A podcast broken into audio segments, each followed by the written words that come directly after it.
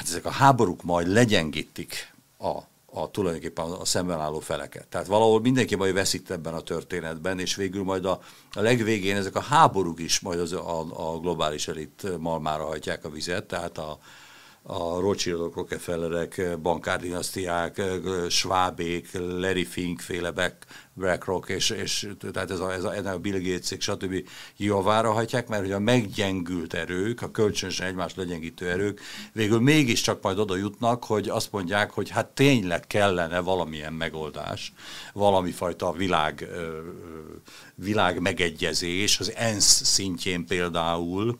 a, amelyik egész érdekes szerepeteket játszik mostanában, és már ugye a Világgazdasági Fórumban szerződést is kötött az Agenda 2030 ügyében, tehát a Világgazdasági Fórum és az ENSZ szoros szimbiózisban működik, tehát az ENSZ is valahol már, és egyes szakosított szervezet, például a WHO, ennek a globális kormányzásnak a, a egyes elemei lennének. Üdvözlöm Önöket, Morai Péter szerkesztő, ez a Hetek Originals, itt a stúdióban vendégünk Fritz Tamás professzor. Üdvözlöm az Alapjogokért Központ kutatási tanácsadója. Üdvözlöm én is nagy szeretettel, és üdvözlöm a hallgatókat is. Mondhatnánk azt, hogy az elmúlt hetekben ránk törte az ajtót a közelkelet. Nekem egy kollégám emlékeztetett arra, hogy Jake Sullivan, amerikai nemzetbiztonsági tanácsadó, körülbelül egy hónappal ezelőtt tett egy olyan kijelentést, hogy hát nem is tudja már, hogy létezik-e a közelkelet, annyira eltűnt a hírekből itt az elmúlt években, és, és aztán látjuk, hogy az elmúlt közel három hétben szinte minden mást elsöpört. Mi itt foglalkozunk a csatornánkon a, a, a napi eseményekkel, meg, meg, meg követjük másokkal együtt is a fejleményeket, de ha most onnan közelítünk rá a témára, hogy mi az, ami a világot megváltoztatta, a világban zajló folyamatokat. Sokan hasonlították október 7-ét 2001. szeptember 11-hez, és annak a dátumnak is volt egy ilyen kicsit vízválasztó jellegű hatás, hogy ami előtte volt időszak, az, az valahogy elhomályosodott, és egy, egy új megvilágításba került minden. Ha most innen nézzük, akkor, akkor új megvilágításba láthatjuk most a világunkat? Ugye nagyon kevés idő áll még a rendelkezésünkre, és csak egy ilyen előszóként, hogy mondjam azt, és aztán válaszolok a kérdésre, hogy én úgy gondolom, hogy ma, ha valaki tudós, gondolkodó, értelmiségi azt elmondja, hogy ő pontosan látja, hogy mondjuk három hónap múlva mi történik ebben a világban, és milyen erőviszonyok lesznek, és milyen változások, az sajnos nem mond igazat. Mert tényleg szerintem a leglényegesebb mozzanat, hogy ez a korszak főleg tényleg nevezük akkor 7 per 10-nek, a 9 per 11 mintájára ezt a, ezt, a, ezt a napot, ugye hát a Hamasznak a borzalmas támadását Izrael szemben. Azt kell, hogy mondjam, hogy a világ értelmezése most valóban egy, egy nagyon-nagyon nagy kihívás, mert szerintem a leginkább a kaotikus állapotokkal jellemezhetjük a leginkább a, a szituációt, mert egyszerre vannak jelen olyan típusú ö, ellentétek, törésvonalak, hasadások a világban, amelyek nem is egyformák tartalmukban. Tehát ö, eltérőek, a, je, a jellegük eltérő, és ugye akkor mégis hatnak egymásra. Tehát hogy mondjam csak, ha megengedi a szerkesztő úr egy picit pár mondatban, hogy, hogy hogyan választanék külön három korszakot, és jutok, eljutok gyorsan a mostanihoz, mert szerintem is ez a 7 per 10, ez bizonyos értelemben vízválasztó megint csak, tehát egy új korszak kezdete is lehet tényleg. Az első korszak szerintem nem menjünk vissza nyilván a évszázadokkal kolábra, mert nem is lenne időnk. Az első korszak a második világháború utáni hidegháború időszaka szerintem ebből érdemes kiindulnunk. Tehát, hogy azt a korszakot viszonylag egyértelmű összefüggések rendezték el. Az Egyesült Államok tényleg egy hatalmas győzelmet aratott, tulajdonképpen ilyen totális győztesként jött ki a világháborúból az egyébként is már meglévő hatalmát tovább növelve, és hát aztán pár, nap, pár éven belül kialakult a hidegháború, és a hidegháború korszak ugye 90-ig tartott. Na most ez a hidegháború korszakát lehetett azt mondani, hogy egy ideológiai ellentétek korszaka. Tehát két nagy rendszer, két nagy politikai rendszer, a kapitalizmus és kommunizmus, illetve mondjuk demokrácia és diktatúra ellentéte, most leegyszerűsítve, de mégiscsak ez egy ideológiai két táborra épülő rendszer volt, és csak egy adatot mondok erre, hogy nemrég olvastam, hogy a két táborhoz kötődő országokban megtermelt gazdaság világgazdasági szinten a 88%-et tette ki. Akik kötöttek vagy az Egyesült Államokhoz, a nyugati kultúrkörhöz, vagy pedig a Szovjetunió táborába tartoztak, együtt 88%-ot, de teljesen külön választva. Tehát az úgynevezett ellátási láncok, hogy ezt szoktuk most mondani, azok le voltak bontva erre a két részre. Tehát mind a kettő a maga útján és módján próbálta meg teremteni a megélhetési egyáltalán az erőforrásoknak a újratermelését. Persze voltak azért nyilván kapcsolatok a két tábor között a háttérben, illetve hát gazdasági kapcsolatok is, de mégis azért ez valamilyen szinten jellemző volt, hogy ideológilag egy két, két osztatú világ volt, és ebben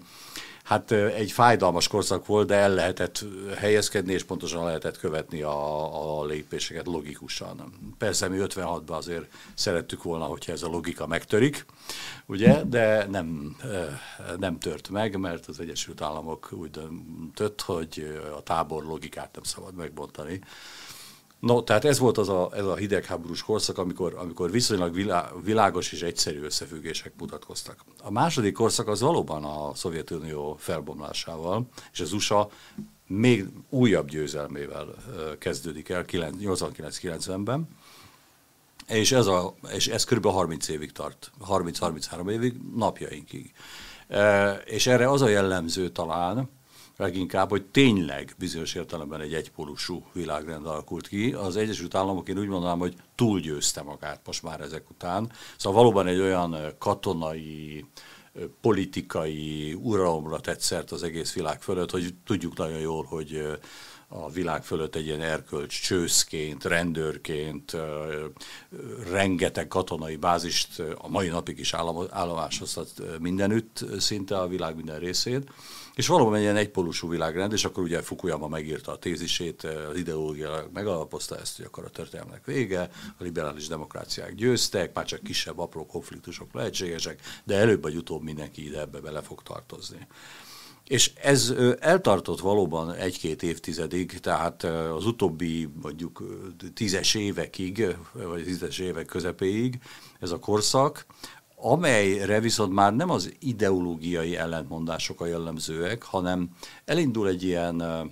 egy ilyen együttműködés a világban. A korábbi két tábor közötti ugye választóvonalak feloldódnak, és elindul egy ilyen világkereskedelem, amiben az ellátási láncok tényleg össze, tehát összemosódnak, tehát főként például az Egyesült Államok és Kína viszonya, viszonyában az látható volt, hogy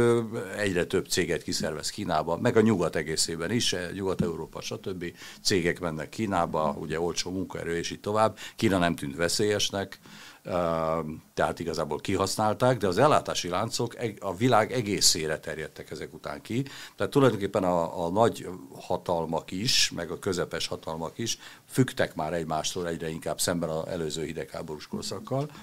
És innentől kezdve igazából az volt a jellemző, hogy az ideológiák, ideológiai viták háttérbe szorultak, és inkább a geopolitikai erőforrások fölötti csatározás vált fontossá, és na most ez a második korszak ott törik meg, hogy Kína felemelkedik, egyértelműen. Erre, erre talán kevésbé számított az Egyesült Államok vagy a nyugat, de közben olyan szinten megerősödött, és közben a BRICS országok is megerősödtek, hogy, hogy végül is a, a, arra a helyzet, az a helyzet alakult ki, hogy nagy függőség keletkezett a nyugat számára is Kínától, illetve a BRICS országoktól gazdasági értelemben, és innentől kezdve elindult egy ilyen kereskedelmi gazdasági harc tulajdonképpen, amit már látunk, és ez volt a jellemző ebben a, ennek az időszaknak már a vége felé, ugye ezt egy második korszaknak mondom, ennek a vége felé tulajdonképpen geopolitikai küzdelmek, kereskedelmi csaták jellemzőek, és, és ebben úgy tűnt, hogy, hogy hát a legnagyobb kérdés az, hogy több pólusúvá válik a világ, és ez már be is ö, ö, tulajdonképpen ki is alakult. Ezeket a folyamatokat látjuk, és tulajdonképpen azt gondoltuk, hogy most egy olyan korszak következik, amikor nagyon erős gazdasági küzdelem, és időnként háborúk fogják jellemezni ezt a fajta világot, és egy roppant bonyolult összefüggés rendszerben, tehát nem ebben a hidegháborús kétpólusú rendszerben, hanem több, tehát legalább két nagyhatalom, legalább egy középhatalom, mint Oroszország, de a, és ez a, ez a bizonyos globális dél, ugye fokozatosan kialakul, a BRICS terjedése a jövőre ugye már, ha jól emlékszem, 11 ország fogja képezni a BRICS-et, és, és akkor azt gondoltuk, hogy ez egy ilyen, ez egy ilyen geopolitikai, gazdasági, kereskedelmi hatalmas küzdelem lesz, és azt is láttuk nyilvánvalóan az Egyesült Államok nem kíván lemondani a vezető szerepéről, mert túlságosan is megszokta már egyébként, szóval e, hosszú ideig tartott már ez a vezető szerep, és ez most is így van, hogy az Egyesült Államok továbbra is egy ilyen értelemben veszélyt jelent a világ számára, mert én úgy látom, és ez egy kicsit ilyen ment, lelki tényezőkre is visszavezethető, hogy az Amerikai Egyesült Államok nem bírja az első helyét, tehát, tehát nem bírja elviselni azt a szituációt, hogy erről lemondjon. Na most ebbe az egész helyzetbe ö, ö, érkezett meg ez a váratlan fordulat, és szerkesztő úr elvette tőlem a, annyiban a mondanóhoz, hogy én is egyébként ö, ö, ö, ugye a amerikai nemzetbiztonsági tanácsadóra, Jack Sullivanre akartam utalni egyébként, hogy hát persze amerikai szempontból mondta, hogy mi rendet teremtettünk, ugye hozzátette közép, közel-keleten, és minden oké, okay, és minden tökéletesen rendben van, és akkor rá néhány napra megtörténik ez. Tehát tényleg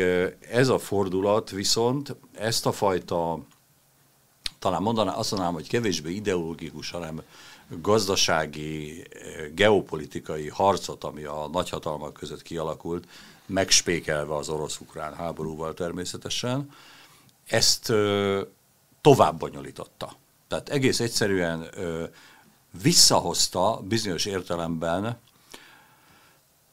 részben az ideológiai küzdelmek síkját is ebben a történetben, másrészt pedig természetesen ennél többről is van szó, vagy kevesebbről, vagy többről, civilizációk, vallások küzdelmét hozta be újra a képbe.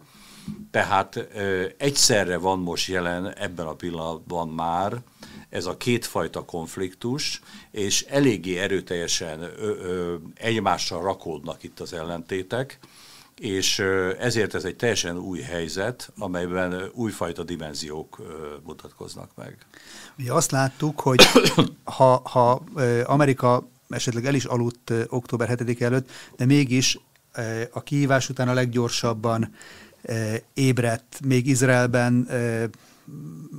harcoltak a, az invázióval betört Hamas brutális terroristákkal szemben, amikor az Egyesült Államok már megindította a csatahajóit, repülőgépanyahajóit a térségbe vezényelte, azóta újabb e, csapásmérőegységek is érkeztek, és Amerikát követve e, megérkeztek britek, és elkezdtek a másik oldalon is felsorakozni ugye orosz erők Szíriában már korábban is jelen voltak, és kezd kibontakozni egy, egy Moszkva, Teherán, Peking, Fenyán e, új tengely. Ez ez mennyibe változtatja meg a, a nagyhatalmi felállást a, a korábbi e, időszakhoz képest? Itt ö, első ránézésre, ö, de mondom, lehet, hogy egy hónap múlva másképp látjuk a, a helyzetet. Első ránézésre végeredményben a, azok a fő vonulatok, amik ö, itt azért úgy kezdtek kialakulni, amiről az előbb próbáltam beszélni, hogy a nyugat, és a globális dél nagyjából azért próbálják rávetíteni az ellentéteiket erre a konfliktusra is. Tehát egy biztos, hogy már például Oroszország figyelmeztette az Egyesült Államokat, hogyha túlságosan be akar avatkozni ebbe a Hamas, Izrael, vagy hát, vagy hát Palesztin-Izrael konfliktusba, akkor ők is ott lesznek az anyomban. Kína a maga módján szintén megjelent, és közvetítőként próbál fellépni, tehát hogy valami fajta béketeremtő erőként, vagy ez irányba mozog, ahogy elnézem. Tehát az a fajta, a három nagy, tehát Egyesült Államok, Kína és Oroszország viszonyában, én nem érzek olyan nagy fordulatot ilyen tekintetben, mert úgy látom, hogy a, a, a mind a három nagyhatalom úgy viselkedik, mint eddig viselkedett. Tehát az Egyesült Államok továbbra is úgy érzi, hogy ő a, a nagy, a béketeremtő, meg kell oldani a, neki a problémákat, Izrael oldalán természetesen, ami a hagyománya is. A kapcsolati rendszere mindig is jó volt Izraellel. Most persze ez egy bonyolult dolog egyébként, mert azért mondom, hogy rendkívül, rendkívül bonyolult kérdések ezek, mert ha zárójel teszek, nem is lényegtelen talán, hogy ugye a demokraták Joe Bidennel természetesen Izrael mellett állnak, és repül oda a Blinken is, és, és, és így tovább, és így tovább. De ugyanakkor milyen érdekes, hogy a demokraták mögött viszont olyan körök is megmozdulnak, illetve olyan körök is jelen vannak, akik a demokraták táborához tartoznak, de teljesen más véleményen vannak. Tehát itt ugye a Vogue mozgalomra gondolok például. Tehát ez a, ez a szélső baloldali, vagy a, ugye a, a, akár a Black Lives Matter, a Critical Race Theory mozgalmak, ezek mind-mind ilyen szélső baloldali mozgalmak, amelyek ugyebár a fehér embert tartják igazán felelősnek mindenért. De ők a demokratákhoz kötődnek végül is. Tehát ami, ami a külpolitikában azért a Bidenék szintjén van, Blinken szintjén van, az egyértelmű, hogy Izrael pártján próbálnak belépni a képbe és valamit tenni annak érdekében, hogy ne eszkalálódjon a konfliktus és azért figyelmeztetik arra Izraelt, hogy avval vigyázzunk, hogy, hogy valahol húzzunk határt ennek a dolognak, teljesen jogos a visszacsapás, teljesen jogos az önvédelem, minden, de ugyanakkor arra vigyázzunk a civil áldozatokra, egyfelől, másfelől pedig az eszkalálás kérdésére. És ott van mögöttük egy ilyen VOK nevű valami, amely viszont egész egyszerűen más tüntet Palesztina és a Hamas mellett. Tehát, tehát még Amerikának a demokrata oldala is olyan furcsán megosztott, ahogyan egyébként a republikánusok szerintem nem, de a demokratáknál megvan ez a furcsaság, és, és az is érdekes ebben, hogy, hogy ugye ha fehér ember, a fehér emberhez ők a keresztényeket, és a zsidókat is oda veszik. Tehát fehér ember a zsidó is, a zsidó ember is, magyarul akkor ebben a dologban ők is ellenfelek. És akkor így állnak oda tulajdonképpen, és ezt látjuk Európa fővárosaiban, mert hát természetesen Amerikából elterjedt ugye Nyugat-Európában, és látjuk ezeket a döbbenetes tüntetéseket Londontól Párizsig, Párizstól Stockholmig, ahol hát Londonban egész elképesztő, abból százezeres tüntetésről beszélnek, és ezek a bal, szélső baloldali vókos tüntetők Európában is ezeket az értékeket, értékeket, mondom én, hát ezeket az irányzatokat képviselik, hogy a fehér ember bűnössége megmutatkozik lám-lám közel-keleten is, ott vannak, mit csinál a Netanyahu, visszatámad, nem, nem átal, nem átalja megvédeni a saját országát, és amelyen módon lehetséges, ugye természetesen vállalja a háborús visszacsapás lehetőségét, illetve hát tényét, és akkor ebből adódik egy ilyen, meg, megint egy ilyen belső ellentmondás is a demokratákon belül, tehát itt tartunk, hogy, hogy, hogy ezer mozzanatot látunk, amik egymással ütköznek is tulajdonképpen, még adott esetben egy országon belül is. Igen, erre akartam pont rákérdezni, hogy látunk, hogy egyfajta törésvonalat, nagyhatalmi törésvonalat a konfliktus kapcsán, katonai, politikai, gazdasági téren, és láttunk egy nagy társadalmi eh, törésvonatot is, amire ön utalt, hogy miközben egymásnak adják a kilincset eh, Jeruzsálemben a nyugati vezetők eh, szolidaritás látogatást tesznek, kifejezve az együttérzésüket a palesztin terror áldozataival, hazaérkeznek, és szembe találják magukat a saját fővárosaikban egy olyan létszámú tömeggel,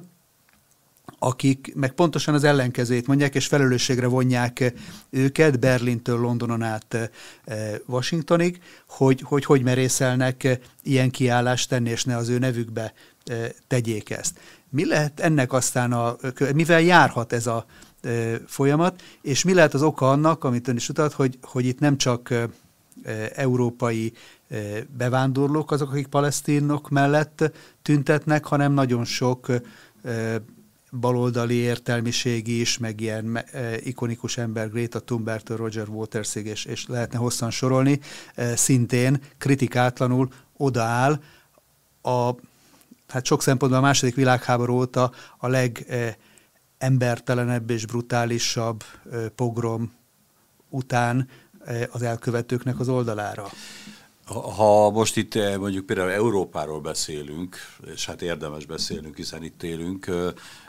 valóban óriási elmondásokat látunk. Tehát egyrészt van az európai, a brüsszeli elit, amelyik bizonyos értelemben Ursula von der Leyennel az élén abszolút szolidaritást vállal Izrael mellett, és az izraeli kormány mellett, és, és akkor azt láthatják ők is ott a brüsszeli zárt szobájukból, amikor kinéznek mondjuk még akár Brüsszelben is az ablakon, hogy tüntetések zajlanak, de nem Izrael mellett, hanem a, a Hamas oldalán. Tehát Európa is olyan zavarban van ilyen szempontból, hogy láthatóan talán a legnagyobb zavarban, úgy látom az Európai Uniós vezetés, illetve az európai állapotok vannak, mert tényleg az van, hogy hogy Európa elkövette azt az óriási ö, hibát, amit sajnos Angela Merkel követett el, hogy beengedte ide hatalmas mennyiségben a bevándorlókat, akiket nyugodtan nevezünk illegál, a nagy részét illegális ö, migránsnak, és egy kicsi része a bevándorló, akinek itt, aki, a, aki jogosan jött. Na most azért 15 óta ellepték Nyugat-Európát ezek az emberek. És, és van egy brüsszeli, tényleg egy elefántcsontorony, amelyik mondhatjuk úgy, hogy helyesen mozog ebben a tekintetben, most ebben a pillanatban, és van az utca, amelyik pedig tényleg Londontól Brüsszelig, Brüsszeltől Stockholmig, egész egyszerűen egészen más képet mutat, amiről beszéltünk, és ezzel egyáltalán semmit nem tud jelenlegi brüsszeli vezetés kezdeni mert viszont soha nem fogják bevallani, remélem egyszer talán erre sor kerül, hogy ennek ők az okozói. Tehát valójában ez alatt a 8 év alatt, 15-től 2023-ig egész egyszerűen olyan, szín, olyan mértékűen ellepték a nyugat-európai városokat, országokat a, a illegális migránsok, hogy csak ez lehetett a következménye, hogy ők mennek az utcára, ők az aktívak. Ugye van olyan ilyen statisztikai, statisztikusok szokták azt mondani, hogy ha egy országban körülbelül a, a, egy nemzetiségnek, a, vagy etnikumnak, vagy kultúrának, vagy vallásnak a, az aránya 10% fölé emelkedik, akkor onnan már nincs visszaút. Tehát egész egyszerűen ez növekedni fog, és ez erősödni fog, és évtizedek kérdése, hogy mikor uh, veszi át tulajdonképpen a hatalmat az őslakosság fölött a, bevá, a, a migránsoknak a köre. Na most itt különösen problematikus, hogy amit ki kell mondanunk, hogy itt nem arról van szó, hogy Európába azért egy rendkívül kevert náció érkezett. Tehát nem lehet azt mondani, hogy 10% buddhista, 10% keresztény, vagy 20% keresztény, 20%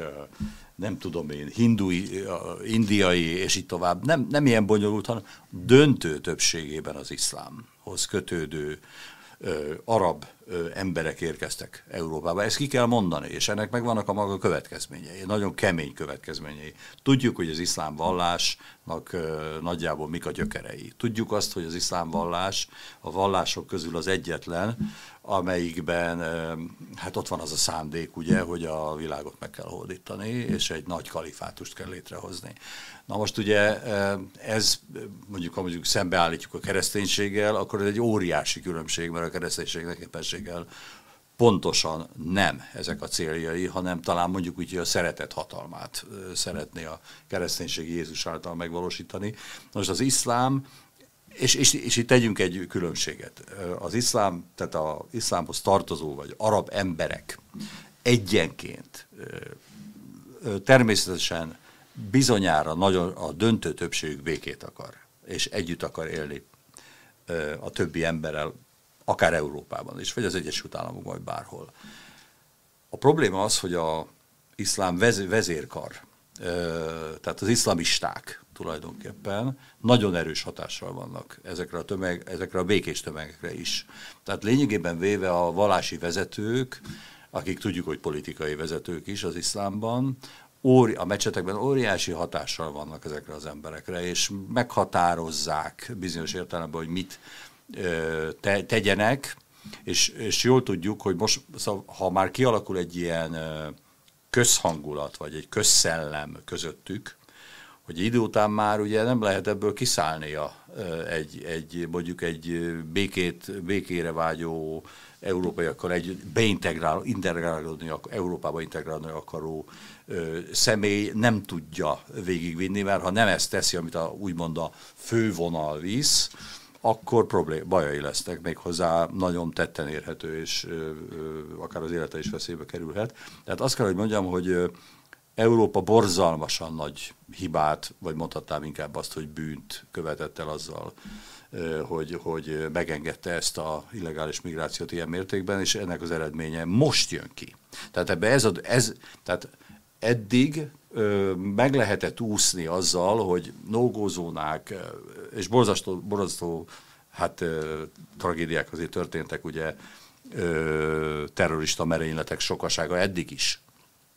De most itt van egy fordulat szerintem is, tehát hogy ez a 7 per 10, ugye az október 7-e után egész egyszerűen háborús indulatok kezdenek viszont kibontakozni ezekbe a tömegekbe, akik ott vannak e, Nyugat-Európa fővárosaiban. Tehát, meg, tehát ez most ez a helyzet ö, ö, veszélyesebbé vált jóval október 7-e után, mint eddig volt. Addig se volt veszélytelen egyáltalán, csak ezzel a Hamas ö, hát brutális akcióval és a kibontakozó, sajnos mondjuk ki vélhetően háborúval, ami kialakul a, a két fél között, egész egyszerűen az európai hangulat is tovább romlik, és ezek az erők egyre, egyre többször fognak megjelenni, már mint a, a Hamas mellett álló muszlim tömegek ö, ö, egyszerűen az utcán állandóan jelen, egyre, egyre inkább jelen lesznek, tehát kaptak egy harcias löketet ez az egész küzdelmükhöz, tehát most már nem csak arról van szó, hogy hát majd szép lassan, mert az iszlámban ez is benne van, tudjuk, hogy fokozatosan, óvatosan lehet a hatalmat megszerezni, addig megyünk el, ameddig lehet, néha, néha egy kicsit visszább húzódunk, és amikor lehetőség megvan, akkor lépünk a, a hatalom felé. Most ez a, ez a október 7-e, ez, ez szerintem most egy dacos, haragos, keményebb ö, ö, szituációba kergeti. Mondhatjuk akkor ez alapján azt, hogy akár a Hamasznak a győzelme volt október 7-e? Hiszen az nyilvánvalónak tűnik, hogy nem ez a 301 négyzetkilométer területű egyébként is Izrael nincs jelen a területen, és évtizedek óta próbál valamilyen megoldást találni rá. Tehát, hogy nem önmagának a gázai jövezetnek a megoldatlansága, ahova egyébként a második világháború után a Marshall terv összegénél nagyobb nemzetközi támogatás érkezett és tűnt el, és alakult át terror infrastruktúrává, de hogy nem ez a, a konfliktus, nem ez volt a, Hamasnak az egyetlen célja, hanem amit ön említett akkor szerint, hogy valahogy radikalizálja, maga mellé állítsa, mozgósíts, egy új célt adjon ennek a a különböző országokban élő iszlám tömegnek. Járhat ez, járhat ez azzal, hogy most attól függetlenül, hogy, hogy bekapcsolódnak-e a konfliktusba más arab iszlám államok, hogy önmagában a nyugati társadalomokban ezt, ezt az erjedést beindítva már egy nagyon komoly célt elértek? Bizonyos értelemben igen, ez látszik. Itt ugye nagyon sokféle, most tényleg azt mondom, hogy összeesküvés elméletek, mert én nem szeretem ezt a szót használni, mert tudjuk, hogy nagyon sok összeesküvés elmélet igazából gyakorlat. De azért itt most a, ezzel a Hamas támadással kapcsolatban persze azért ilyen két oldalról is jöttek különböző összeesküvés elméletek, tehát olyan hangok is elhangoztak, hogy ezt, ezt Netanyahuék tudatosan engedték, hogy ezek után majd, tehát hogy 7 óráig nem történt semmi, stb. Tehát nem mozdult a sereg, nem mozdult a katonaság, tehát nézték végig tehetetlenül, hol volt a vaskupola, és így tovább. Tehát magyarul ezt valahol a Netanyahuék azért akarták, hogy utána viszont egy hatalmas bosszút álljanak a Hamaszon, a Gázába, be, Gázát egyszerűen elintézzék. Igen, de van egy másik eszélyeskedésű elmélet is, hogy, hogy a Hamas ezt nagyon jól kiszámította. Tehát, hogy gyakorlatilag ezt a támadást, amit tudták pontosan, kellett, hogy tudják, hogy ellencsapás lesz. Tehát ez, ez, ez teljesen nyilvánvaló. Ha ezt megcsinálják, ebben nem tudják Izraelt legyőzni, ennek a következménye az lesz, hogy egy brutális ellentámadást kapnak. Ezt ők tudhatták. Most állítólag bizonyos információk arról szólnak, hogy hogy elő volt készítve a terep arra, hogy, hogy, hogy ha a visszatámadás megtörténik, akkor az egyrészt komoly áldozatokkal járjon az izraeli katonák felé, tehát elaknásított területek előre, és itt tovább ilyenekről is lehet olvasni. Tehát tudták az ellentámadást, felfogták, mert kettőig tudnak számolni, de nem is az, hogy szám, kettőig tudnak számolni, hanem ebből a, arra az volt az alapvető céljuk, hogy ez a visszatámadás őket roppant szimpatikus színbe fogja végül is feltüntetni, mert hogy Netanyahu majd olyan brutálisan vág vissza, ami aránytalan lesz, túlzásba esik, gyakorlatilag el, kiűzi Gázából a, a, a palesztinokat, és, és így tovább, és akkor az ő helyzetük viszont megerősödik. Mármint a világ közvéleménye előtt, és ez az arab ügyet vala, valamilyen szinten előbbre viszi. Tehát van egy ilyen elmélet ezzel kapcsolatban, és, és azt kell, hogy mondjam, hogy nem árt, hogyha ezekkel foglalkozunk, nem vetjük el, ezt főleg ezt a másodikat mert az elsőre azt kell, hogy mondjam, hogy most már azért nagyon sok információnk van, hogy ez lehetetlen. Tehát itt elmondták, hogy a vaskupola sem egy, egy védhetetlen valami, tehát ha egyszerre 6000 rakéta jön, akkor a vas, vaskupola sem tudja megvédeni. Tehát azért van egy határ. A másik az, hogy hogy mondták, hogy a, a, a, a kamerarendszerek, mármint a izraeli kamera, hogy egy bolhát is észrevesznek, stb. Hát hogy történhetett ez? Hát igen ám, csak valamilyen módon a Hamas el tudta intézni, hogy ezek, ezek a rendszerek nem működjenek. Tehát nincs arról szó, hogy azokat a bolhákat, amik nem bolhák voltak,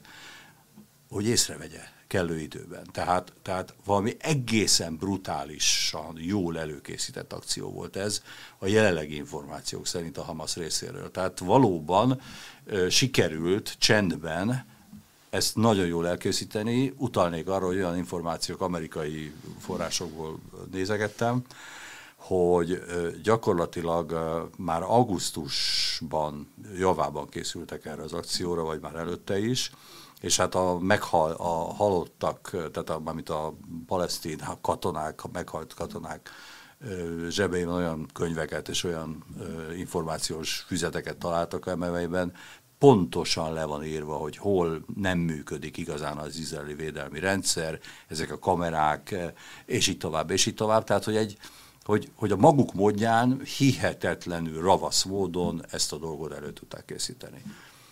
Tehát ez egyik része a dolognak.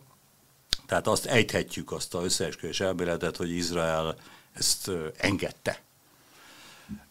és, a, és hogy, hogy aztán utána visszacsaphasson. Sokkal reálisabbnak tűnik a kettes számú összeesküvés elmélet, vagy gyakorlat, ugye azért kérdőjeleket teszek hozzá, hogy igen, hogyha a visszacsapás megtörténik, akkor onnantól kezdve az arab világ Európában, az Egyesült Államokban szerte mindenütt lázadásba kezd, fellázad, összefog, eh, ahogyan egyébként az iszlám mindig is erről szólt, hogy ez egy nagy, az umma, nagy közösség, amelyikben az egyén, ugye jól tudjuk, szemben a zsidó vagy a keresztény vallással nem számít. És a halálnak egészen más tehát az egy dicső, megdicsőülés. Az, az iszlám vallásban, ezeket pontosan tudjuk. Tehát, hogy ebből összejöhet valami, tehát hogyha ez megvalósul, ez az ellentámadás, akkor innentől kezdve melléjük állhatnak a világpolitika különböző szereplői is akár,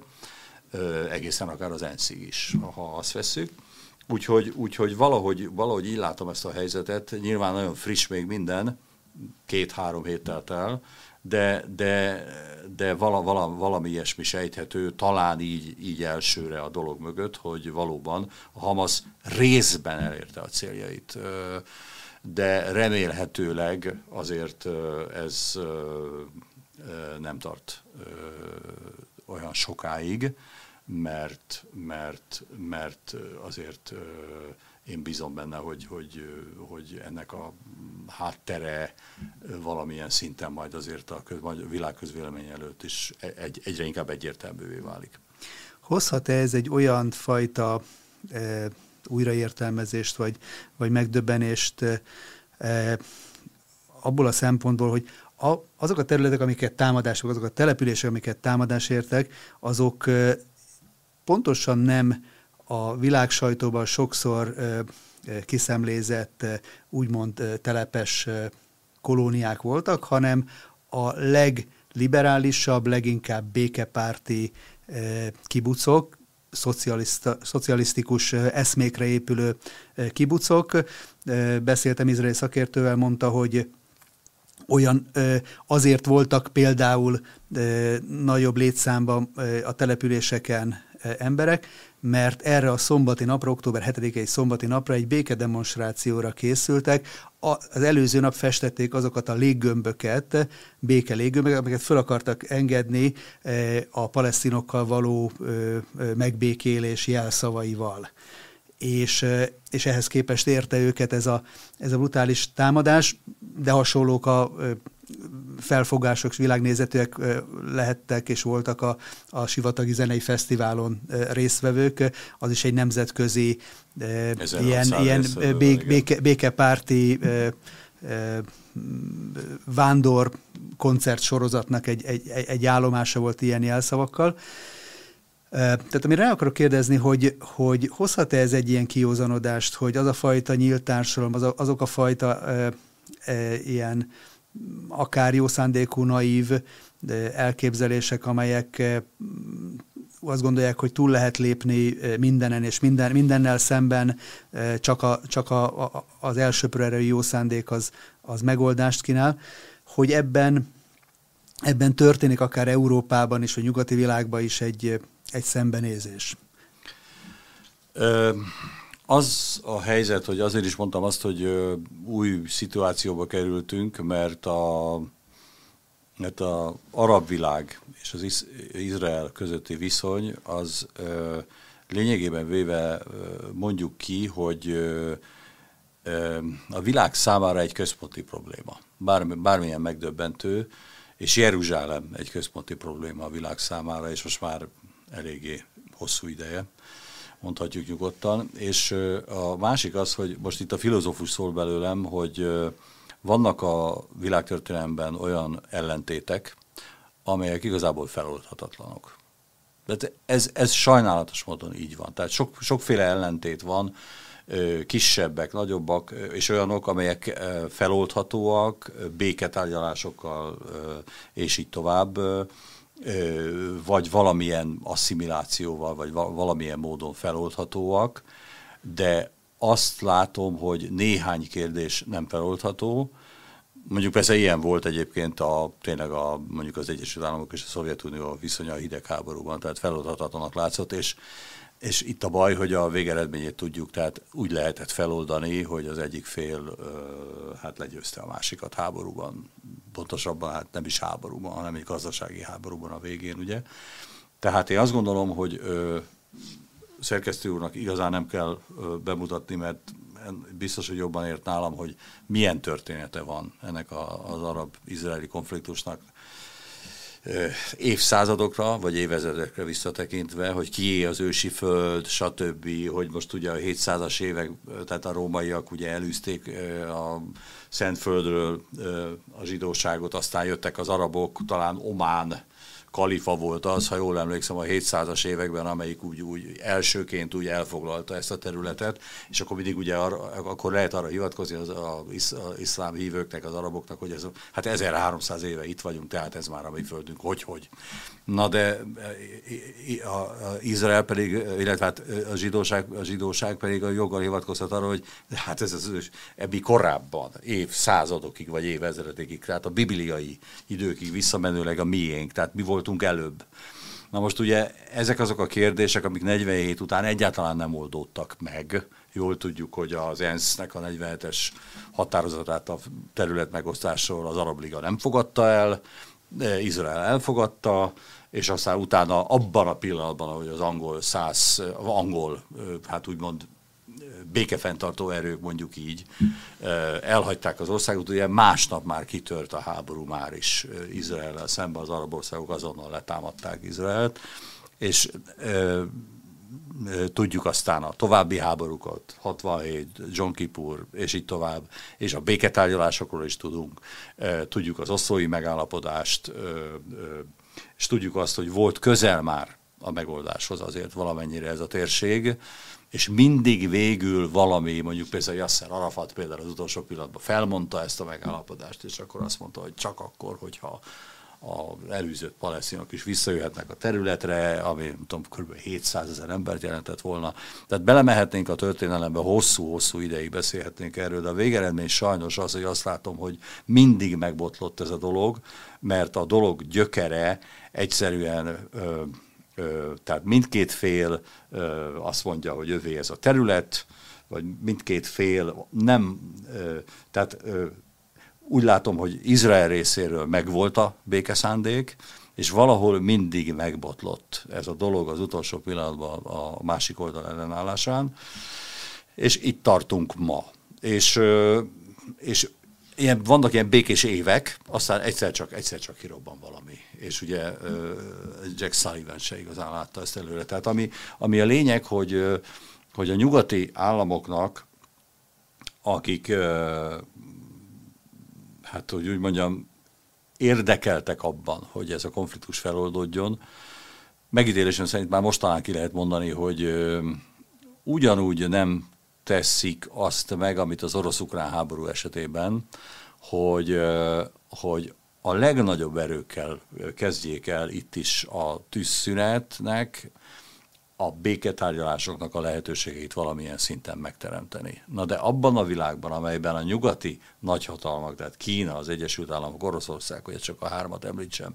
igazából egyéb területeken is folyamatosan küzdelemben vannak egymással, és egymást fenyegetik, hogy ebben a konfliktusban is e, majd mi oldjuk meg, vagy ti ne annyira avatkozzatok be, mert akkor mi is jövünk,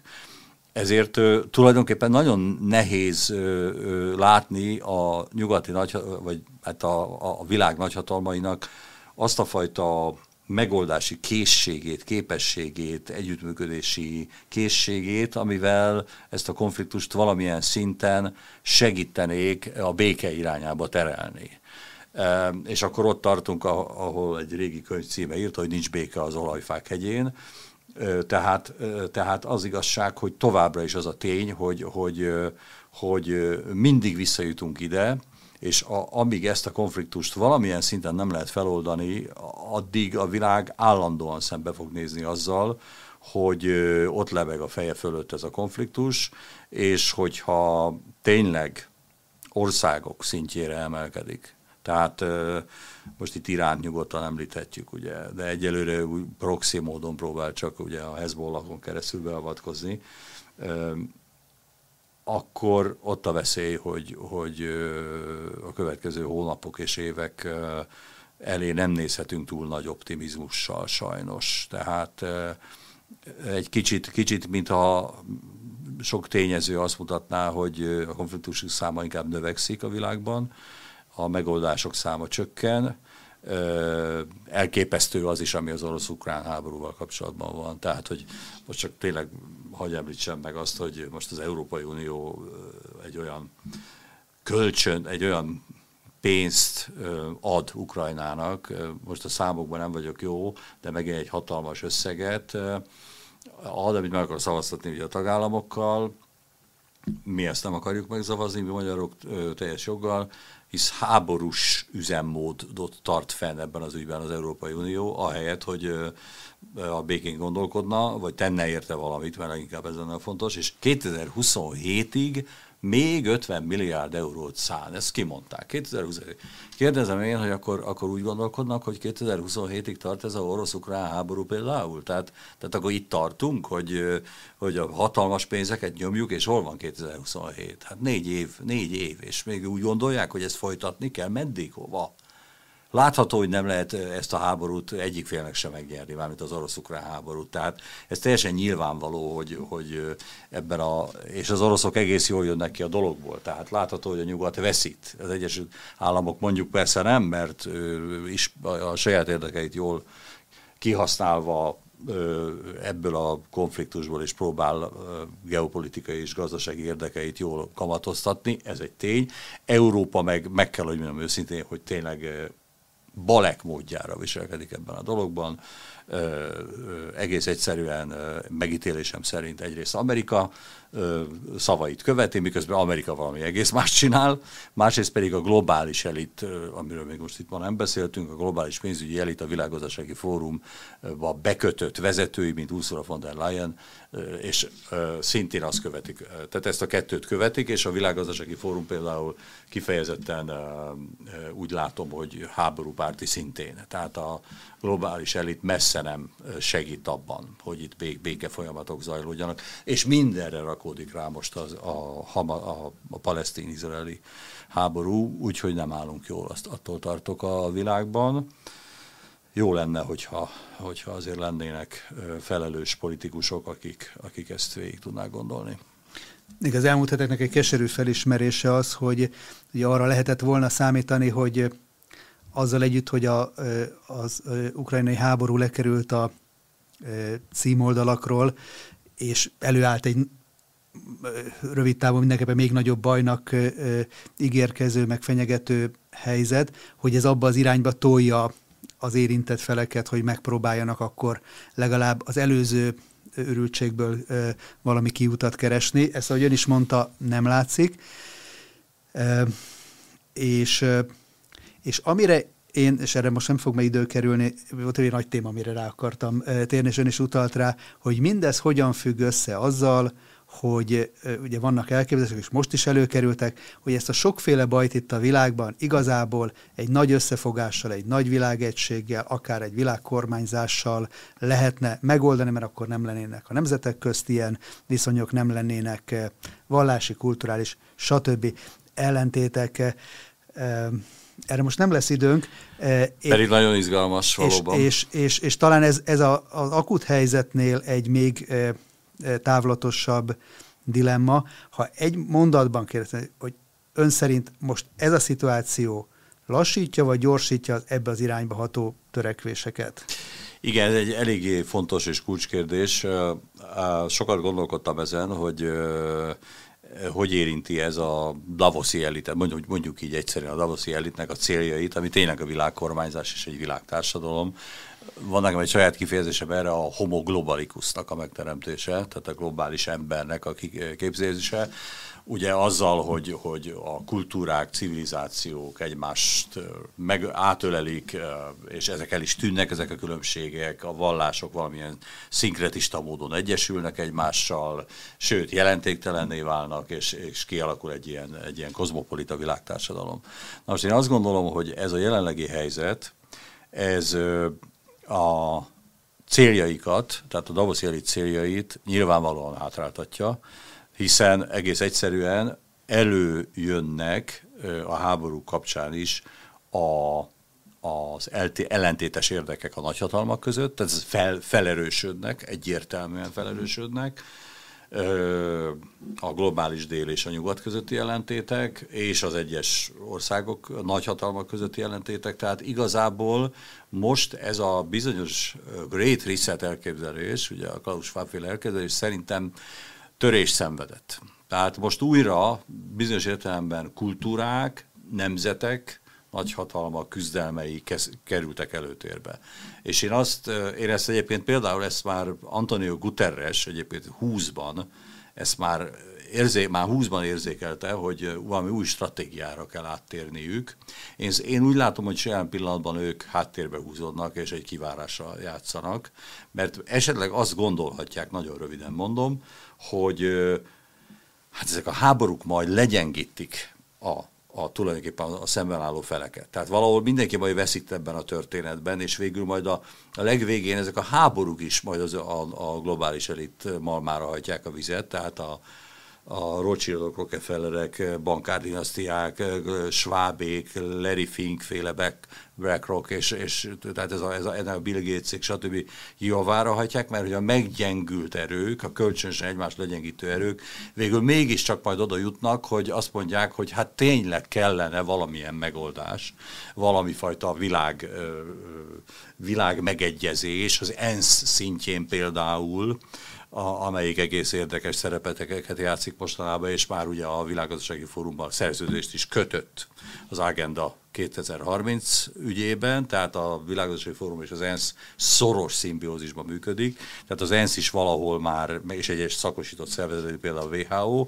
ennek a globális kormányzásnak a, a egyes elemei lennének, és, és tulajdonképpen azt gondolom, hogy ezt várják ki, hogy legyengülve ezek a nagyhatalmak, majd valahogy mégiscsak beállnak ebbe a bizonyos sorba. Még egy dolog, utolsó megjegyzésem, hogy egyet vegyünk figyelembe, hogy a világgazdasági fórumban rengeteg hatalmas cég van. És itt azt is láthatjuk, hogy a nagy olyan olajcégek egyébként hát vidáman nézik ezeket a konfliktusokat, és ezek a VEF részei, tehát, tehát például az, hogy a Horbuzi szoros lezárása, mondjuk ugye Irán részéről, ez egy tényszerű dolog, megvan rá lehetősége az, ugye a Hormuzi szoroson keresztül megy a világ olajkészletének egy hatoda, és a világ földgáz készletének egy harmada. Iszonyatosan fontos. Ha Irán ezt lezárja, akkor az egekbe szöknek az olajárak a világon, és Irán akkor ebből hatalmas győztesként kerül, kerül ki, és még néhány vele szövetséges, és ezáltal a, a cégek, a technokrácia, tehát a, a, a gigacégek és a giga pénzügyi intéz, intézetek, ugye intézmények, BlackRock és a társai jól jöhetnek ki, ez megint a VEF javára, illetve a Davos javára hajthatja a vizet. Tehát ilyen értelemben is van azért egy ilyen oldal is a dolognak. A, a cég, az olajipari cégek e,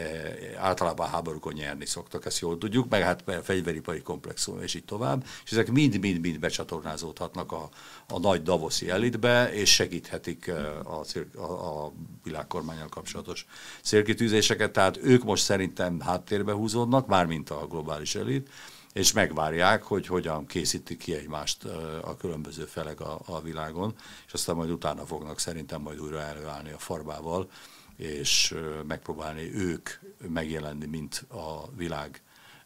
problémáinak megoldói. Fritz Tamás, nagyon köszönöm, hogy elmúlt közel egy órában bele tudtunk kezdeni ebbe a, témába, és én szeretném azt kérni, hogy a legközelebb akkor ez a nagy sakjátszmának a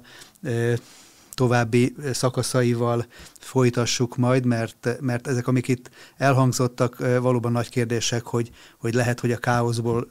próbálnak meg majd egyfajta új rendet összerakni, és akkor az, az, az milyen legy, lehet, és mi azokban ebben a szerepe az államoknak, a vallásoknak, a nemzetek, Magyarországnak is, ugye saját szerepünket is most valahogy újra kell gondolni. Én örülnék, hogyha tudnánk ebből beszélni legközelebb. Így van, Magyarországról kevesebbet beszéltünk, ezt majd akkor érdemes pótolni, mert azért mégiscsak fontos nekünk. Köszönöm, nagyon köszönöm, hogy itt volt önöknek is, önöknek is köszönöm a megtisztelő figyelmet, köszönöm, hogy már több mint 46 ezeren feliratkoztak a csatornánkra, várjuk önöket más műsorainkkal is, napról napra persze, persze követjük a közelkeleti eseményeket is, élőadásokkal, interjúkkal, hírszemlékkel, találkozunk legközelebb is a viszontlátásra.